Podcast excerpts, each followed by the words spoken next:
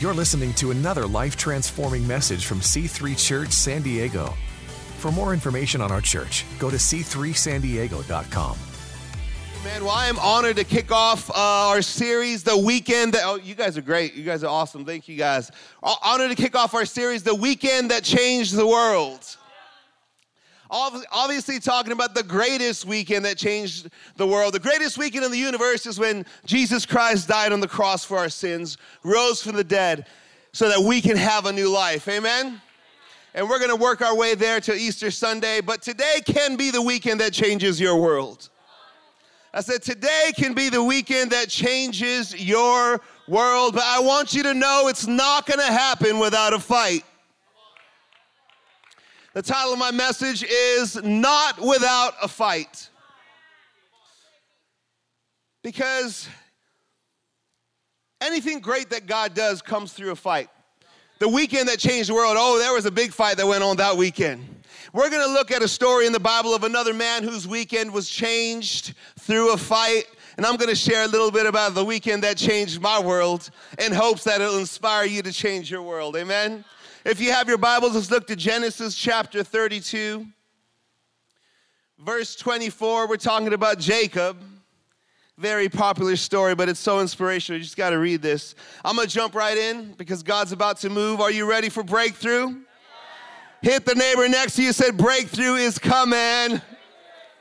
Oh, but right now, though. Here we go. You ready? Genesis 32, it says, so Jacob was left alone. And a man wrestled with him till daybreak.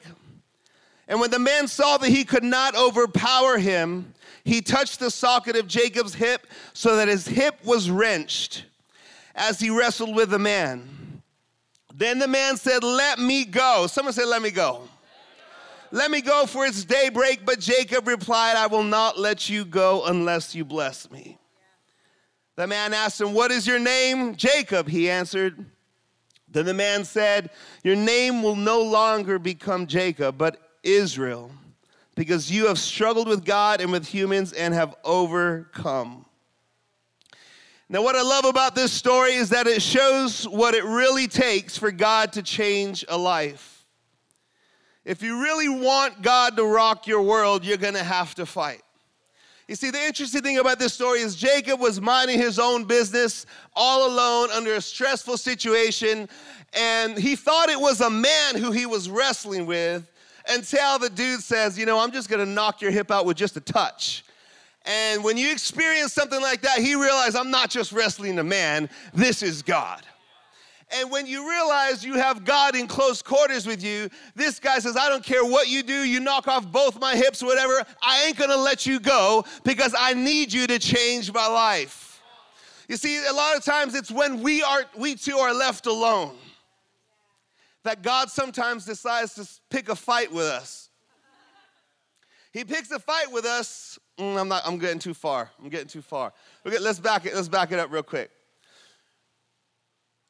When God really wants to change your world, he'll put you in a place where you have to fight. I share this story very deeply because when I first gave my life to the Lord, I had to fight. But my story, I didn't really have to fight so much to get saved, but I had to fight to stay saved. You see, I was 14 years old. I grew up in a Catholic home. I knew that Jesus died on a cross. I didn't understand it. I didn't get it. I knew there was a God. Honestly, what I thought about God, I thought God was this old dude sitting on a throne with a long white beard just saying, you better be good. Kind of like Santa, if you think about it, right? Like, you better be good. I'm like, okay, I'll be good. God's going to get you. That was what I thought of God. And it wasn't until I went into junior high school and I met a friend named Paul. Paul and his mother are here tonight. God bless you guys. Good to see you. I met this guy named Paul, and I was a musician. I played guitar. I wanted to jam out with this guy, but the thing about Paul is he told me his drum set was in church, and he couldn't play with me. And I'm like, bro, what? I'm Catholics. Come on, we don't have drum sets in church. So I'm like, why do you have a drum set in your church? So I began to tease him. I began to yell across the hallways, hallelujah, Paul, where's your drums? Hallelujah. Oh, I teased Paul. Paul got so angry with me. He told his mom, there's this guy that keeps picking on me, and I really want to beat him up. His name is Frankie, and Paul's mom, Lisa, is a woman of God. Come on. And she said, let's pray for Frankie. Show me who Frankie is. So it was one day, I played guitar. I loved heavy metal music. I had long hair. I had an Anarchy necklace on. I had my shredded jeans before shredded jeans were cool. Come on. So I'm out there doing my thing. And then Paul shows him, that's him. That's the guy. And she goes, oh, we got to fast and pray. But come on. I'm grateful for somebody who fasts and prays. Amen? Let me also tell you this story. Side note, sometimes we think that in America in 2019 that we don't need to evangelize to anybody because everybody knows about Jesus. I'm so grateful that Paul and Lisa didn't think that. I'm so grateful that they said, you know what, let's share the gospel with this person. Come on. People still need to have the gospel shared with them. Anyway, so Paul, me and Paul are hanging out, just doing whatever we do. And he starts telling me stories about Jesus. It blows my mind. It's literally the first time I ever heard the gospel. I'm like, oh my gosh, I never heard the gospel. He starts telling me about Jesus. I said, oh, what do I got to do? What do I got to do? He says, oh, talk to my mom. Literally, so his mom came to my house to pick him up because we were chilling at my house. I go to the car, I go, hey, Lisa, Paul was telling me about Jesus, and he says that I can, like, give my life to. What do I got to do? Oh, you want to give your life to Jesus? Yeah. She's like, we'll talk next week. Strike two. Come on, guys. That's not cool. Anyway, so I literally, next week, they're moving apartments, okay? And I'm helping them move because we're friends. That's what we do, you know? And I find out that we're helping them move, and Lisa buys us lunch, but she didn't eat. And I said, Paul, why didn't you? Oh, she's fasting. I didn't know she was fasting for me. She was praying for me. All of a sudden, Paul falls asleep because he was a bad friend at that time. Lisa shares the gospel with me. I give my life to Jesus Christ. My life is forever changed, right? I go home. They give me a ride home. I literally have no idea what happened because I've never heard the gospel. I've never even been in a church, Christian church. So I go home and I say, what happened to me again? Because I'm so excited. I felt something. I said, I want to tell my parents what just happened. I don't even know what happened. You got saved. I got what? Saved. I got saved. I got saved. I got saved. Okay, I got saved. I literally go home. I say, Mom, Dad, I got saved today.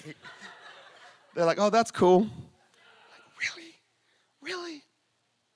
So you'd think that, wow, beautiful story, right? 14-year-old guy gives his life to Jesus. Life is going to be so amazing. I'm telling you, the fight wasn't so much for me to get saved, but to stay saved. Because you see, at 14 years old, I got something happened. You see, we read the stories when Jesus called someone, follow me. I mean, they literally dropped their nets. Someone left their dad in a boat and followed Jesus. Well, no joke, that happened to me. I left everything. I wanted Jesus so bad. I don't know why. It clicked for me. So I would come home. They gave me a Bible. I'd come home every day from school. I'd rush through my homework, and I'd read the Bible literally for hours. I was just soaking this thing in. It was changing my life to the point where my parents got concerned. They literally got concerned. We don't like the fact that you're reading that Bible all the day long. Why don't you go do what normal kids do?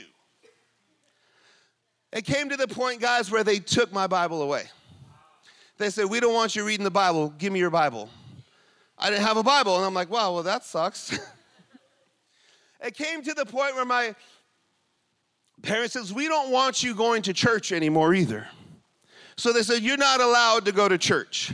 So I'm like, okay, now I don't have a Bible. I can't go to church. It came to the point where they literally went to my friend's house and talked to their parents. It says, we don't want you your kids talking to Frankie because your family is Christian and we don't want you to influence him to be Christian. So they went to my parents and said, I can't do that anymore. And so at the time, it came to the point where Sunday mornings, my parents would sleep in, so I literally snuck out of my house on a Sunday morning. I took 2 buses and a trolley to go to church, and I sat there in the front row, and then I ask somebody, please give me a ride home before my parents find out I'm at church. They got so upset, guys, that we had pastors in our house, two different sets of pastors from two churches I tried to go to. And they says, we do not want our son, we're letting you know our son is a minor, he's not allowed in your church. If you see him in your church, he is against our will. Do not let him in your church. It came to the point where after they found out I was sneaking out to go to church, they said, we're not going to have this anymore. You can't be sneaking out to go to church. You know, before I go, there was a time too, there was a guy that was helping me, and see, my parents didn't let me go to church, but my dad loved for me to work. He wanted me to have a good work ethic. So I worked with this guy who was a Christian who was discipling me, and he didn't know that, or maybe he didn't care because he knew I was working, and I would work with this guy, and we would clean banks, but he didn't know as we were cleaning banks, he would be discipling me. Have you been reading your Bible? Do you know, Frankie, even though they said you can't read your Bible, there's Christian radio. You could hear preaching on the radio. So I would literally go in my room, and I'd hear preaching. I'd hear Chuck Smith and Raul Reese preaching on the radio, and I'd say, I don't need to go to church. I got church right here. All of a sudden, it came to the point where they said, you know, there's actually church services on TV on Sunday morning. So I'd wake up and I'd watch people I didn't even know who they were. I didn't care who they were. I wasn't looking for the most popular pastor. I didn't care who he was. I just wanted to hear the word. I came to the point, no joke, true story, they said, you know what? We can't have this anymore. We are going to have a meeting with a Catholic priest as a family. And I want you to agree to me. This is my dad. He said, I want you to agree with me. Whatever the priest says goes. Do you agree to that? I'm like, yeah. I said, I was a little defiant because I knew I was right. Come on. When you're serving Jesus, you're right. I said, yeah, I agree to it. So I told the guy that was discipling me, I said, hey, man, we're having this meeting. He says, Frankie, you need to fast and pray. What's that? You're not going to eat. I'm like, ooh, prop. You know. I mean, I know I'm willing to do anything for Jesus, but yeah, come on now. Oh, he said, you're not going to eat and you're going to pray instead of eating. And it empowers your prayers. So I'm like, okay, I won't eat and I'm going to pray. So literally we go to this meeting, guys, and this church, and it was me, my two brothers, my mom and my dad, and this priest. And we're sitting at this table. And the priest goes, what seems to be the issue? Oh, my dad, here he goes. He goes, I'll tell you what the issue is. He's the issue. He wants to go to a Christian church and read a Christian Bible and go to a Christian, you know, and he's not following the Catholic traditions and this and this and that. He goes on his rampage, and I'm just like listening, whatever. So the priest turns to me, okay, Frankie, what do you have to say about all this? And I had stuff prepared, but as soon as it was my turn, I just started crying. Oh, I broke down. I broke down because I knew it meant a lot. And I said, listen, I don't know and understand all this. I don't understand. All I know is that my life sucked. Someone told me about Jesus, and I love Jesus. I want to learn about Jesus. I ain't meaning to cause trouble, priest. Come on. I said, I ain't trying to cause trouble. I just want to learn about this Jesus, because I feel like I have a purpose when Jesus is close. So the priest says, he looked at me, he looked at my dad. He says, he looked right at my dad, he says, I want you to let him go. You ever seen the cartoon when they get like red? Oh, no joke, I saw it live. It was like, I looked at my dad, he said, let him go. I just put my head down. I knew better than look my dad in the eye at that point. I'm like, oh yeah, his head, he got what? But he couldn't say anything because he made me agree. Whatever the priest says goes. Whatever the priest says goes. I'm like, hey, you said it. So we go home. I'm super quiet. I don't say a word. It's like no music. No, it's just quiet. We're all. I go home. I literally start jumping in my room. I'm like, thank you, Jesus. I can go to church. You think it would have stopped, right? It didn't.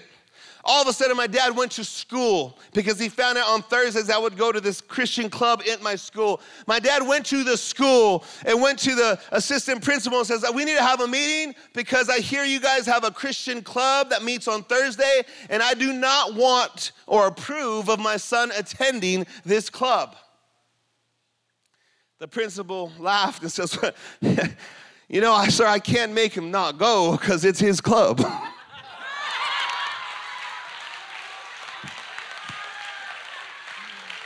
You got to understand it. He speaks there like every week. He's preaching. It's like, I can't, it's his club. I'm like, wow. You think it would have got good, right? It didn't. I came to the point where things got so heated. You know, I'm telling you, when Jesus changes your life, nothing else matters. So I got so fired up for God that I would literally preach every Thursday at my high school. And at the church I was going to, it was Christmas time, I wanted to have a great big evangelistic outreach, right? So I asked my church to give me some Bibles, and they gave me 50 Bibles.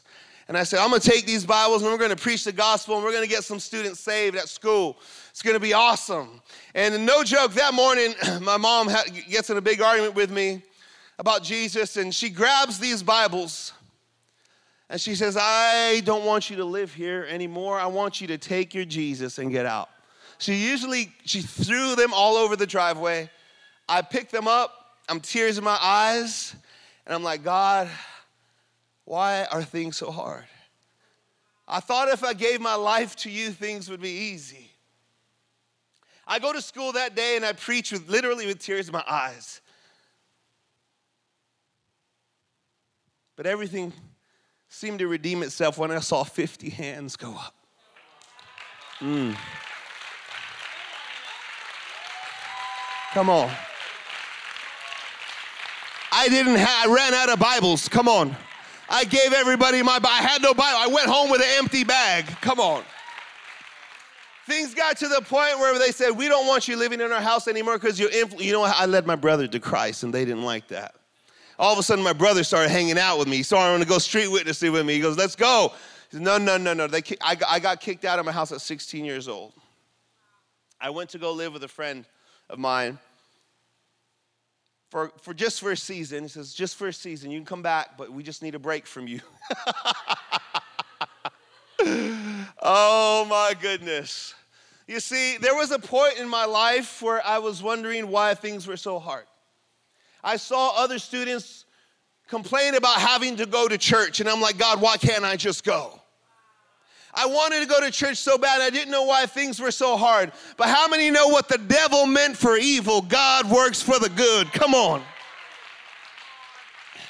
You see, I couldn't understand why it had to be a fight.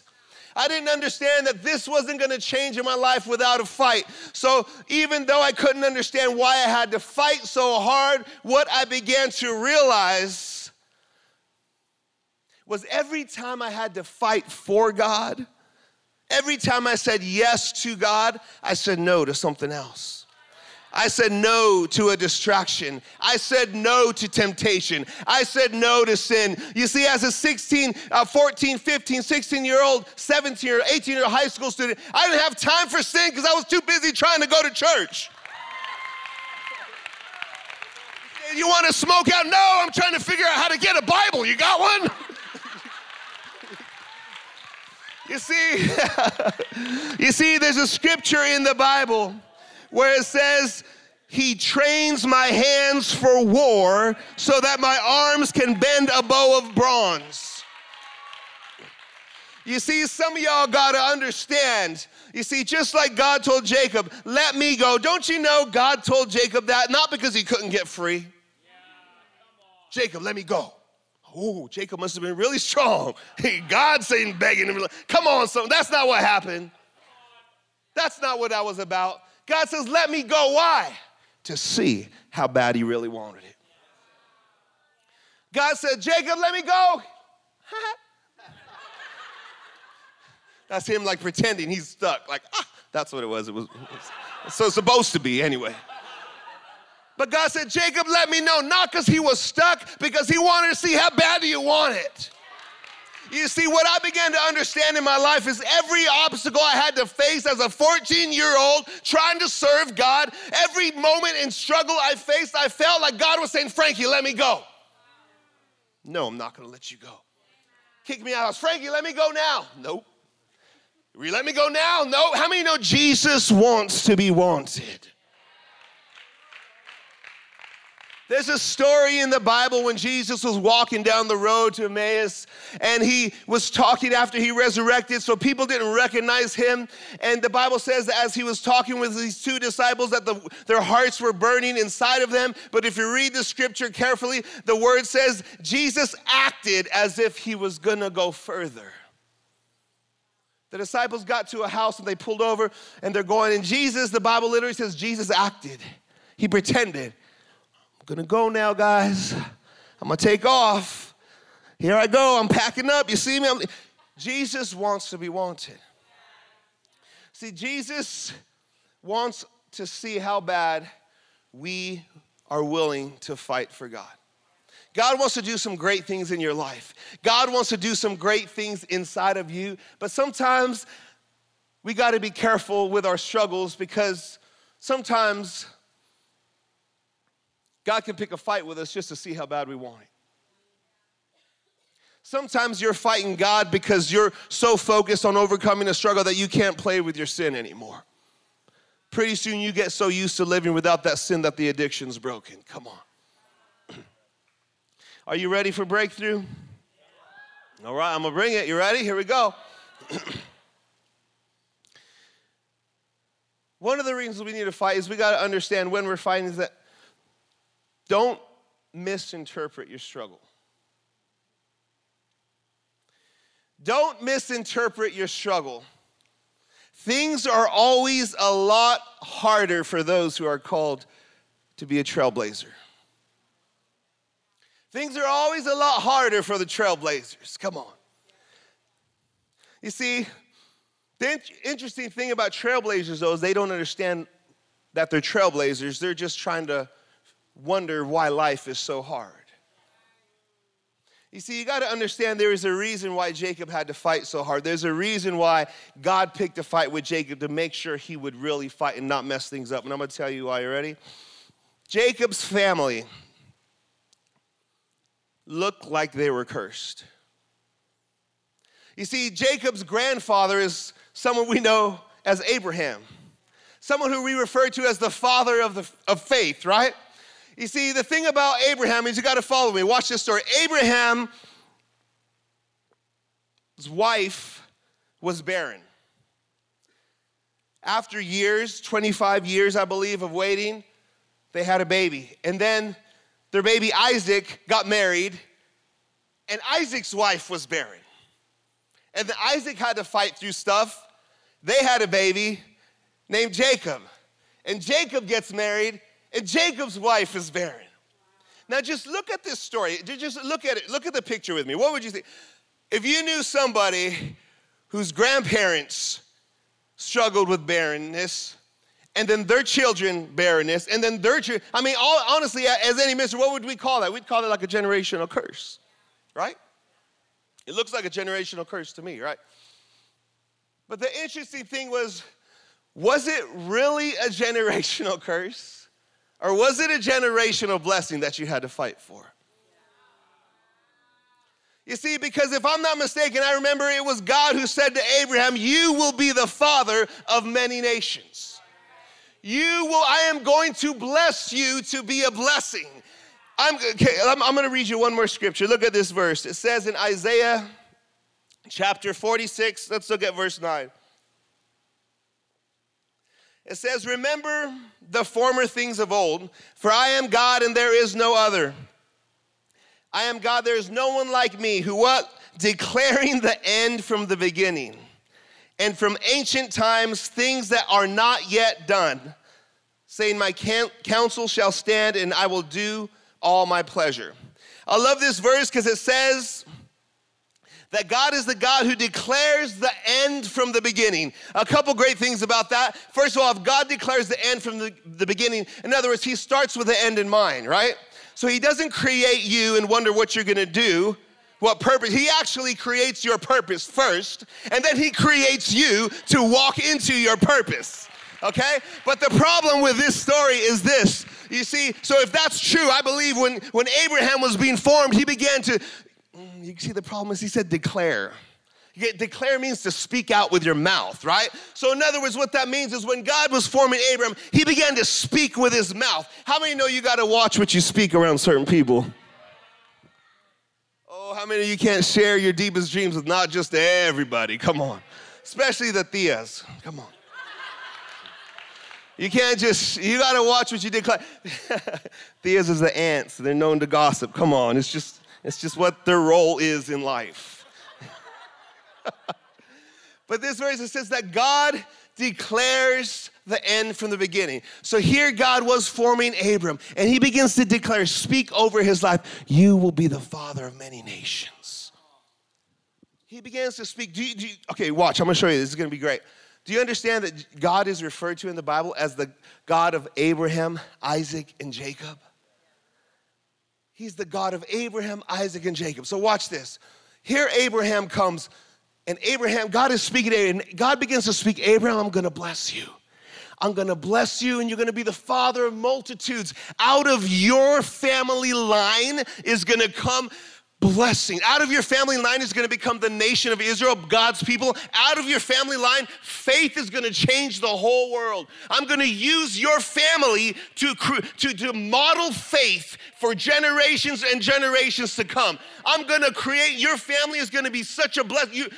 Your family is carrying the blessings of family, right? So God begins to speak this. Well, I'm here to encourage somebody this evening. I'm here to encourage you because let me tell you something. When God spoke to Abraham and says, I'm gonna make you the father of many nations, the devil was listening. See, the number one reason you need to fight is because we have a real enemy. Sorry to tell you that it's not gonna be all fun and games and just roses and tulips and whistling and skipping. I wish it was, but we have a real enemy out there who don't like anything God's doing. So let me tell you something, do you get this? I'm gonna paint you this picture, it's gonna be awesome, okay? Because God began to speak Abram's purpose over his life, and yet the devil comes and tries to create a facade, an image, so Abraham sees things differently. God says, I'm gonna bless your family. So now Abraham, all he does every day is see barrenness and see barrenness and see barrenness. The devil wants you to see a curse because he's afraid if he doesn't hide what God spoke over your life, you're gonna start to believe that what God said about you is true. Come on, what you gotta understand. See, God has declared something over his family. And do you realize that the area of greatest struggle for Abraham, Isaac, and Jacob was their family? Could it be that your area of greatest struggle could be your area of greatest blessing? Could it be that some of you have been fighting so much and fighting against it because the devil wants you to say, yeah, that's not for me? Could it be that what you're fighting up against is not reality, but could it be just a facade that the devil's working overtime to make you stare at a barren womb when God says, I'm gonna bless the nations through you? Come on. Could it be? You see, you gotta understand when God says you will walk by faith and not by sight. That was a disclaimer, people. That was a disclaimer when God says you're gonna walk by faith and not by sight. Why? Because things aren't always gonna look the way they should look. You may have to stare at a barren womb for 25 years, but it doesn't mean you ain't blessed.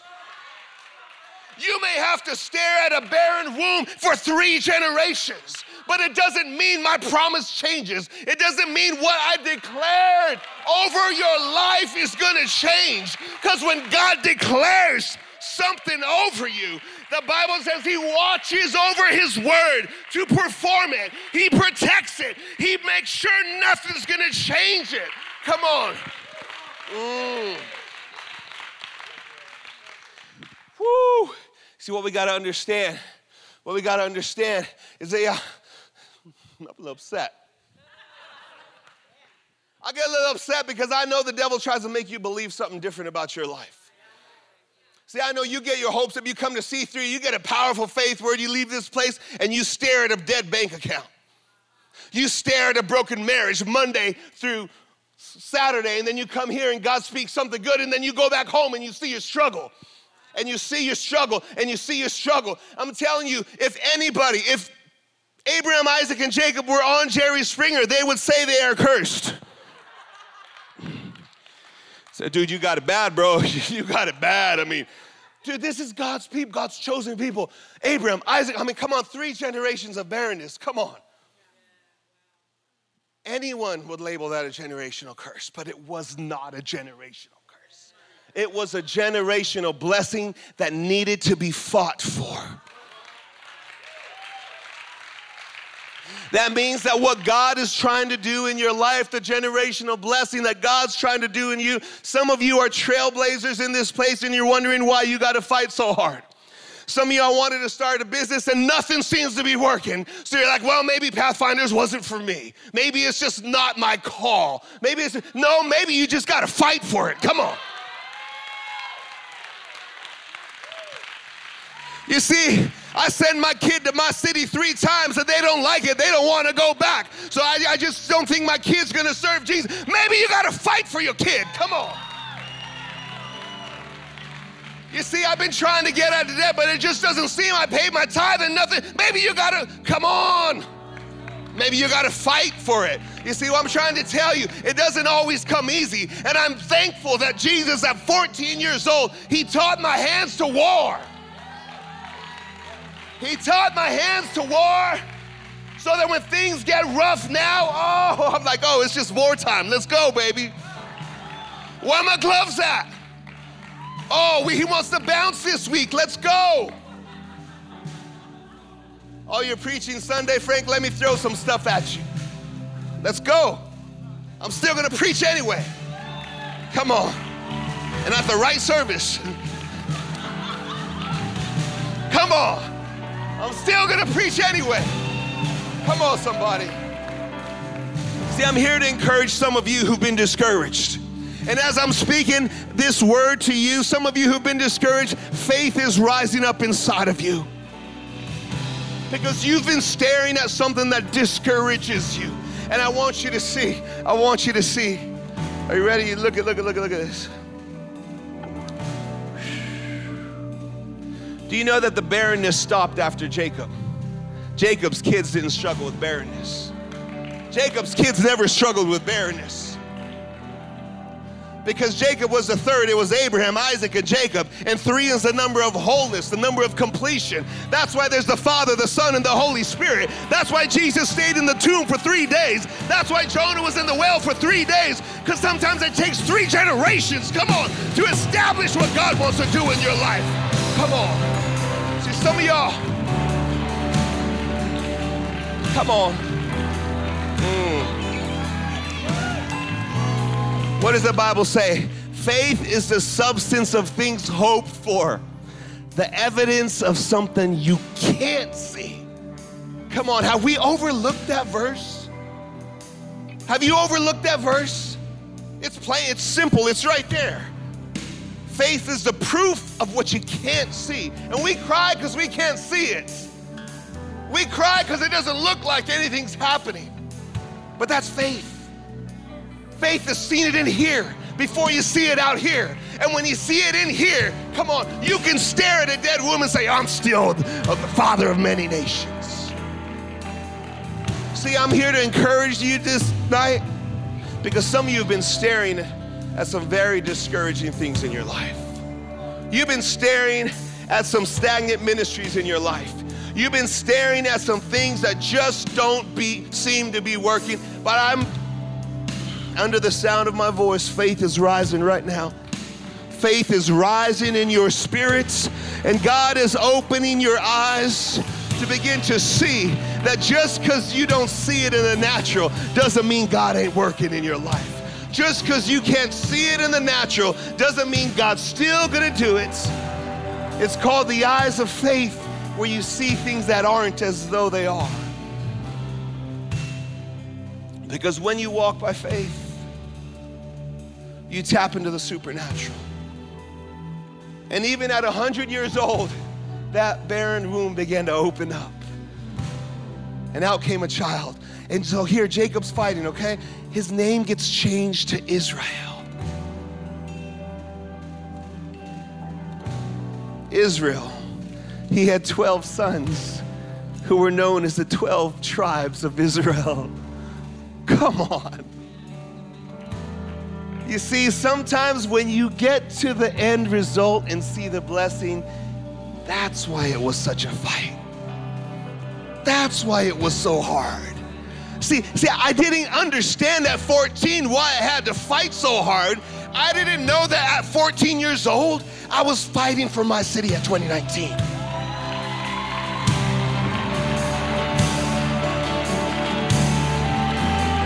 I didn't know why at 14 years old, when I got kicked out of my house and I walked in the dark crying, saying, God, where are you? I didn't realize it was so somebody can give their life to Jesus on April 7th, 2019. You see, you don't know what you're fighting for. You don't know what you're fighting for. But God has declared something over your life. When you were in your mother's womb, God declared something over your life, and the devil doesn't like it. God spoke something about you that the angels know, that God knows, and the devil knows. And the devil says, I can't let them know what God said about them. I can't let them know what God said about them. So he works. Oh, you have a generational curse. You're cursed. Look at you. Come on, somebody. Well, you want to hear what's so beautiful? Abraham. What did God say to Abraham? God said, Abraham, I want you to look up at the stars. You see the stars? As many as you can count, that's going to be your offspring. He said that to him when his wife was barren. He said, Abraham, look at the sand on the seashore. You see all those grains of sand? That's as many as your offspring's gonna be. While his wife was barren. What's so beautiful about that is that now, whether Abram's head is lifted high and he's feeling great, and he looks up and he says, God, you're faithful, you're gonna bless me, I know it. Or whether Abraham's head is low and he's having a bad day, he sees the sand. Or the stars, the sand, or the stars. Whether you're having a good day or a bad day, God is faithful. Whether things look good or things look bad, God is faithful. Come on. You see, God set Abraham up, and I want you to know that God said you have to look at the stars and you have to look at the sand, two physical things that you can see. Because in the natural, I don't want you to stare at that womb. I don't want you to stare at the barren womb. I want you to stare at the stars. I want you to stare at the sand, not the womb. See multitudes, see multitudes. Let me tell you something, stop checking your bank account. It's the same it was an hour ago, I promise. Stop complaining about how your kid don't want to live for Jesus. Stop complaining about how hard things are and start looking at your promise. Come on. Start seeing your children serving God. Start seeing, as for me and my house, we will serve the Lord. Come on. Look at the sand. Start looking at your promise.